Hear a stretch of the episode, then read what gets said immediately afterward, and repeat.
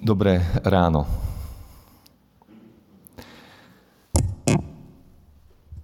Prechádzame témou rodina.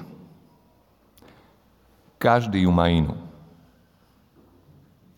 V každej sú iné vzťahy, dôrazy, dokonca špeciálny rodinný slang a nezameniteľné príhody.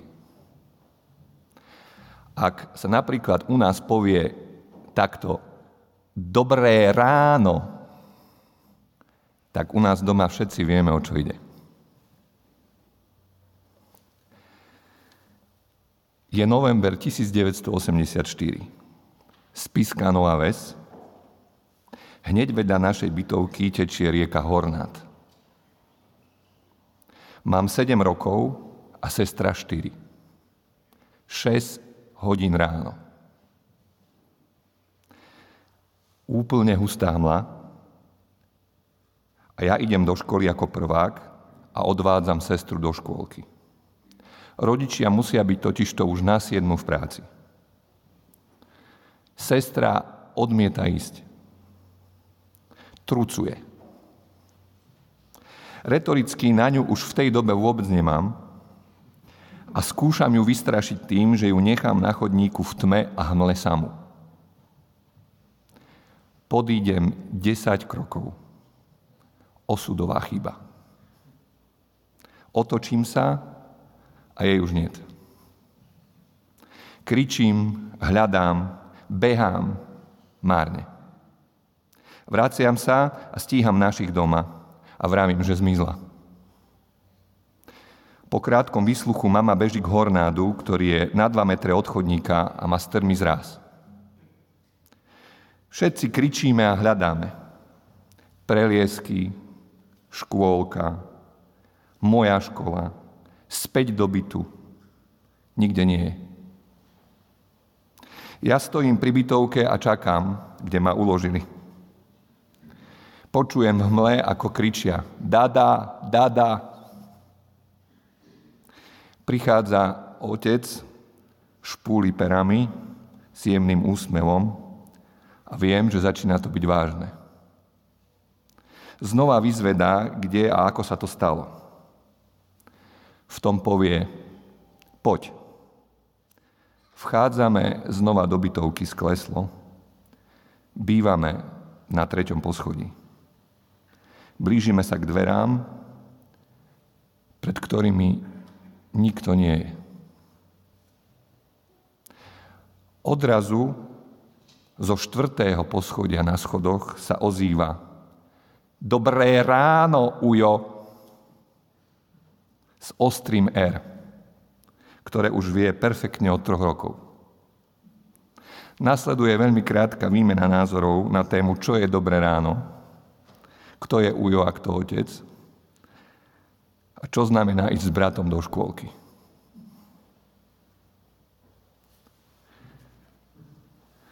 Rodina. Všetci sa rodíme dvom ľuďom, mužovi a žene. Tak je to vymyslené. Spojením dvoch ľudí vzniká nový život. V tejto schéme rodiny, nech je akákoľvek, je uložené celé ľudstvo. Rešpektoval a to aj ten, kto to vymyslel neprichádza na tento svet inač. Kristus sa rodí ako obyčajné dieťa obyčajnej rodiny. Musia sa oň starať, krmiť ho, učiť ho chodiť, rozprávať, pracovať, poslúchať. Je to príbeh závislosti. Závislosti na vzájomnej láske vzájomnej láske ľudí a ich láske k dieťaťu ako daru. Je to obrovské, veľké tajomstvo jeho príchodu, hodné na samostatnú kázeň. Ale tá cesta bola dôležitá a že ju plne prijíma. A zda na celej zemi sa všetci zhodneme, že je to veľmi silný symbol. Rodina už akákoľvek je základ spoločnosti. Silný narratív a kotva prechádza celými dejinami a kultúrami ľudstva. No od Kristovej rodine na tejto zemi z Biblie veľa nevieme. Presne skoro nič. Aj keby sme čakali v Biblii aj o čosi viac, minimálne ja by som mal veľa otázok. Máme len tri príhody z detstva. Samotné narodenie, jedna veta o jeho živote ako utečenca v Egypte a najhutnejšiu príhodu, ako sa stratil rodičom na tri dní, ktorú sme čítali teraz. V dospelosti o interakcii Krista s rodinou tiež nenachádzame veľa. Keď bol starší v káne Galilejskej a začínal svoju službu, na naliehanie mamy, aby pomohol s vínom, reaguje Čo mám s tebou, ženo? Čo je mňa a teba do toho? Aj keď prozbu nakoniec plní.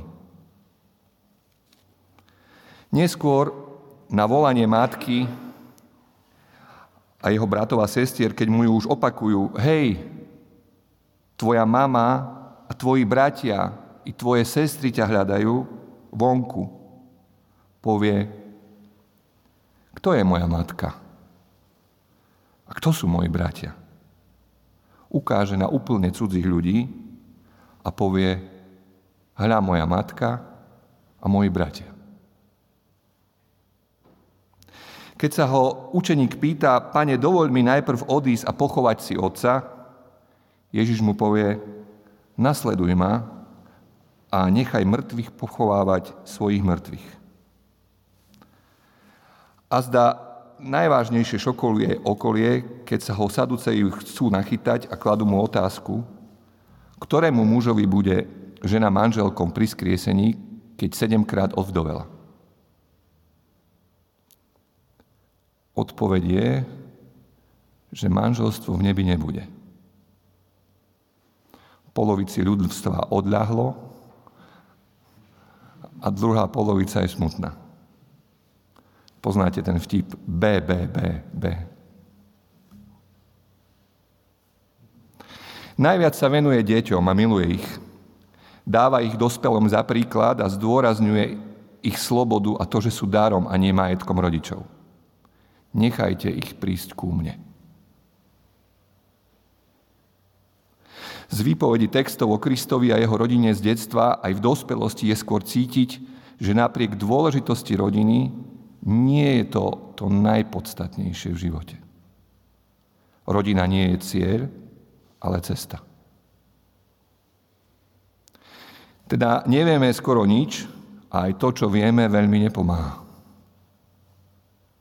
V čom je to veľké tajomstvo rodiny, o ktorej tu kážeme a o ktorom sa píše v Efežanom, že je obrovské. Keď aj samotný Kristus sa neoženil a nemal deti. K čomu nás volá? Pretína sa jeho pôsobenie na tejto zemi vôbec s rodinným životom? Aká bola jeho cesta? Je to cesta nedosiahnutelnej, absolútnej lásky. Misia milovania Boha Otca a ľudí ako seba samého. Mať iných väčších od seba. Misia služby. Misia lásky a v jej mene byť odhodlaný k všetkým stratám.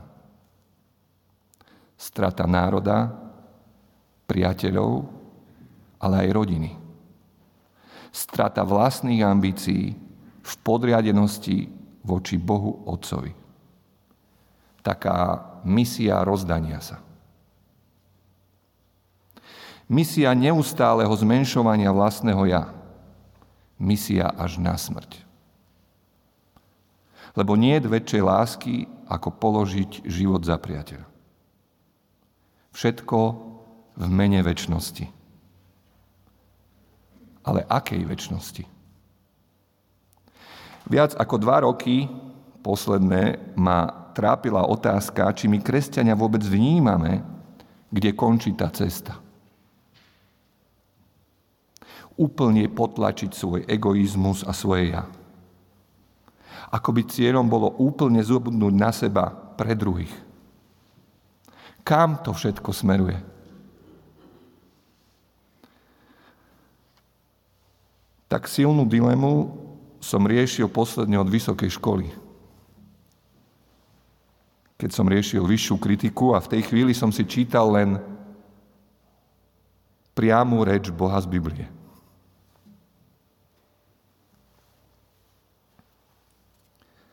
Ak človek umiera a má priestor, chce v poslednom rozhovore, vete a modlitbe zanechať to najdôležitejšie.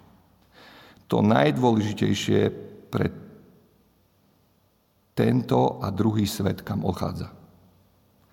To isté spravil aj Kristus. V Jánovi 17, 21, 23 sa píše. To boli posledné slova v posledné verše pred chvíľou, keď odišiel na smrť. Len o jedno ťa prosím. Aby všetci boli jedno. Ako ty, Otče vo mne a ja v tebe. Aby aj oni boli v nás, aby svet uveril, že si ma ty poslal. A slávu, ktorú si ty dal mne, ja som dal im, aby boli jedno, ako sme my jedno ja v nich a ty vo mne. Nech sú tak dokonale jedno, aby svet poznal, že si ma ty poslal a že ich miluješ, ako miluješ mňa. Ako je Kristus jedno so svojím Bohom? Viete si to predstaviť? v mene lásky stratiť sa v Bohu a byť jedno s ním. Čo z nás potom ostane? Nemáte pri prečítaní týchto veršov trochu strach? Ako to bude vlastne v nebi vyzerať? Od Petra Kučeru som sa pred rokom dozvedel, keď som mu to hovoril, že to isté trápilo aj Tomáša Garika Masarika, ktorý v prípade väčšnosti mal istý čas veľkú obavu, a hovoril, prosím len o jedno. Ať mé ja zústane po smrti mým ja. Príliš imaginárne a filozofické. Máme vôbec nejakú pomôcku si predstaviť tú jednotu?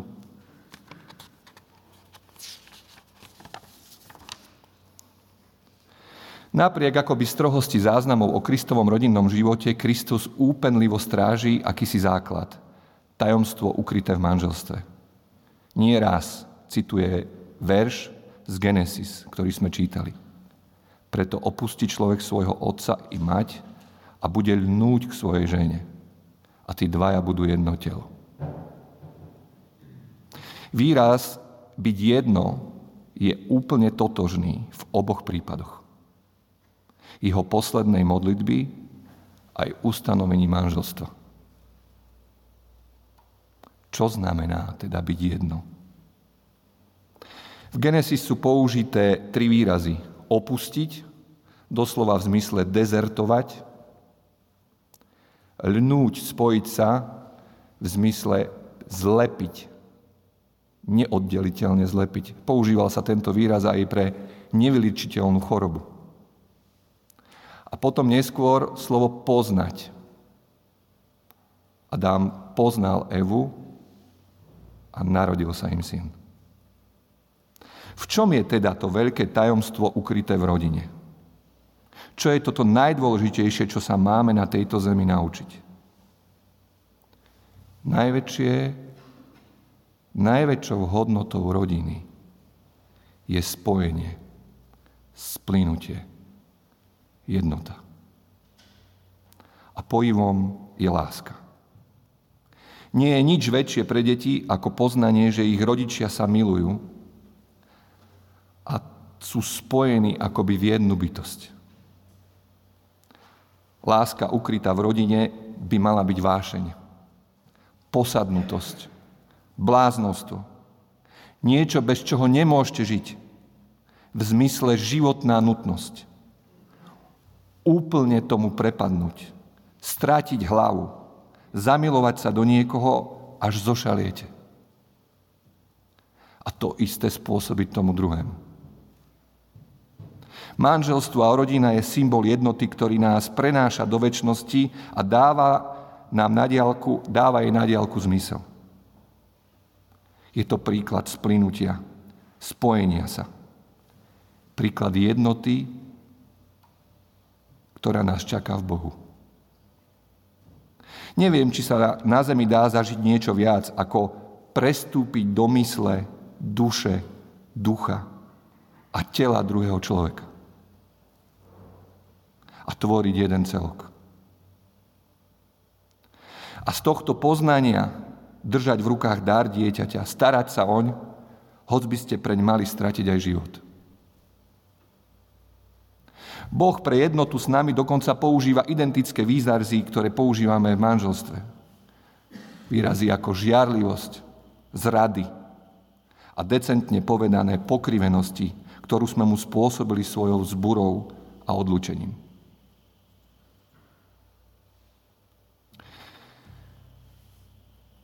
Ale rodina a tajomná jednota ukrytá v nej nie je Kristovou misiou. Rodina nie je cieľ, ktorého dosiahnutím alebo nedosiahnutím končí život. Je to len symbol a príklad. Asi najintenzívnejší zážitok tu na zemi o tom, čo nás čaká. No ten symbol tiež silne utrpel. Oddelili sme v ňom dušu od ducha a tela. Milovať niekoho pre nás už neznamená všetko a úplne. Preto je rodina pre nás na zemi aj príkladom pekla. Polovica vzťahov končí katastrofou alebo osamelosťou zo straty blízkeho. Už tu na zemi máme slušnú predstavu, čo to bude znamenať, byť navždy oddelený od niekoho, ku komu bytosne patríte. Ste jeho súčasťou. Stratiť milovanú osobu alebo vlastné dieťa, hoci len na tri dní, je naozaj zničujúce. Nie je to ešte na väčnosť. Pri súčasnom poznaní a skúmaní zákonov fyzického sveta sme došli k poznaniu, že poznáme vzťahy priestoru a času, teda matérie, na 4% Ostatných 96 nemateriálnych alebo nejakých iných, nevieme, čo to je, nevieme. Ja mám obavu, že poznáme ešte oveľa menej. Teológia skúma zákony a vzťahy, pravdy, lásky, viery, slobody v metafyzickom svete. Ak je to analogické k vede a fyzike, čaká nás na druhej strane obrovské prekvapenie. Zatiaľ jednou z najlepších príprav, príručkou na podholanie tajomstva pre druhý svet sú podľa Boha naše rodiny. Učia nás, kto sme. Čo je dôležité a čo nie. Cez rodiny spoznávame, že nad nami, nie, že nad nami niekto je. A niečo oveľa väčšie, ako sme my sami.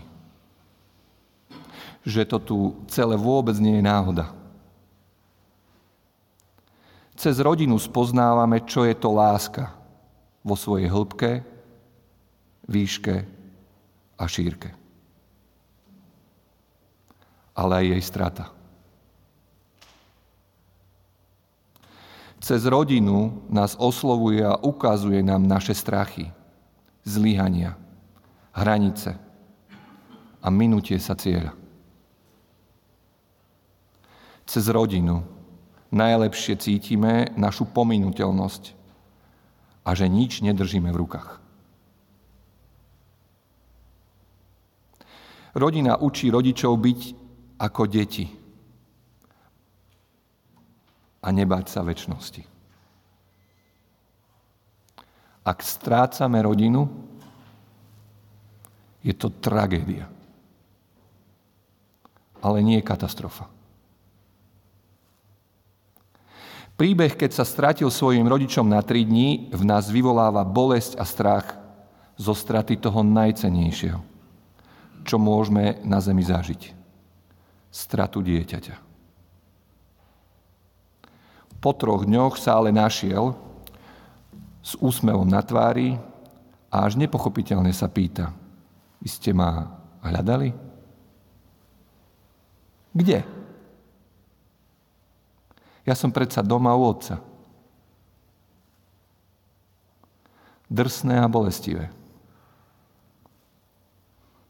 Ale je tu. Po svojej smrti sa vrátil po troch dňoch. Žije a čaká nás. Napriek všetkému je najčastejšie rodina zábava. Podľa mňa. Často je to veľká zábava, aj keď niekedy až s odstupom času. Je to tá najlepšia teologická fakulta, akú máme.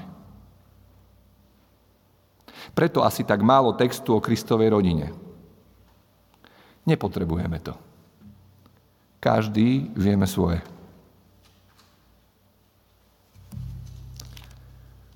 Bratislava 2012. Hypermarket.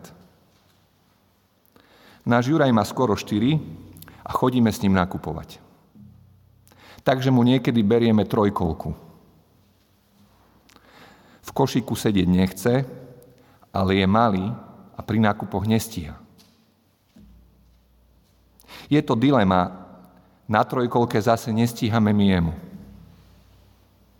Nemáme ho vôbec pod kontrolou. Neustále odbieha, je ďaleko, preteka sa medzi regálmi.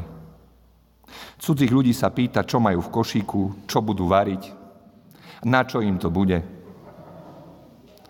Najhoršie je, že stále hľada vozičkárov a vyzýva ich, aby sa išli s ním predbiehať. Kto bude prvý tam? Aj keď riskujeme jasné spoločenské fopa, berieme ho aj s trojkolkou. Nakupujeme a odrazu ho niet. Delíme si uličky a regále. Po desiatich minútach kontrolujeme už všetko. Pýtame sa predávačiek a na informáciách. vybieham na parkovisko, behám pomedzi auta, kontrolujem toalety. Absolutne nič. A trvá to dlho. Monika, moja žena, pláče. A zúfalo sa na mňa pozera.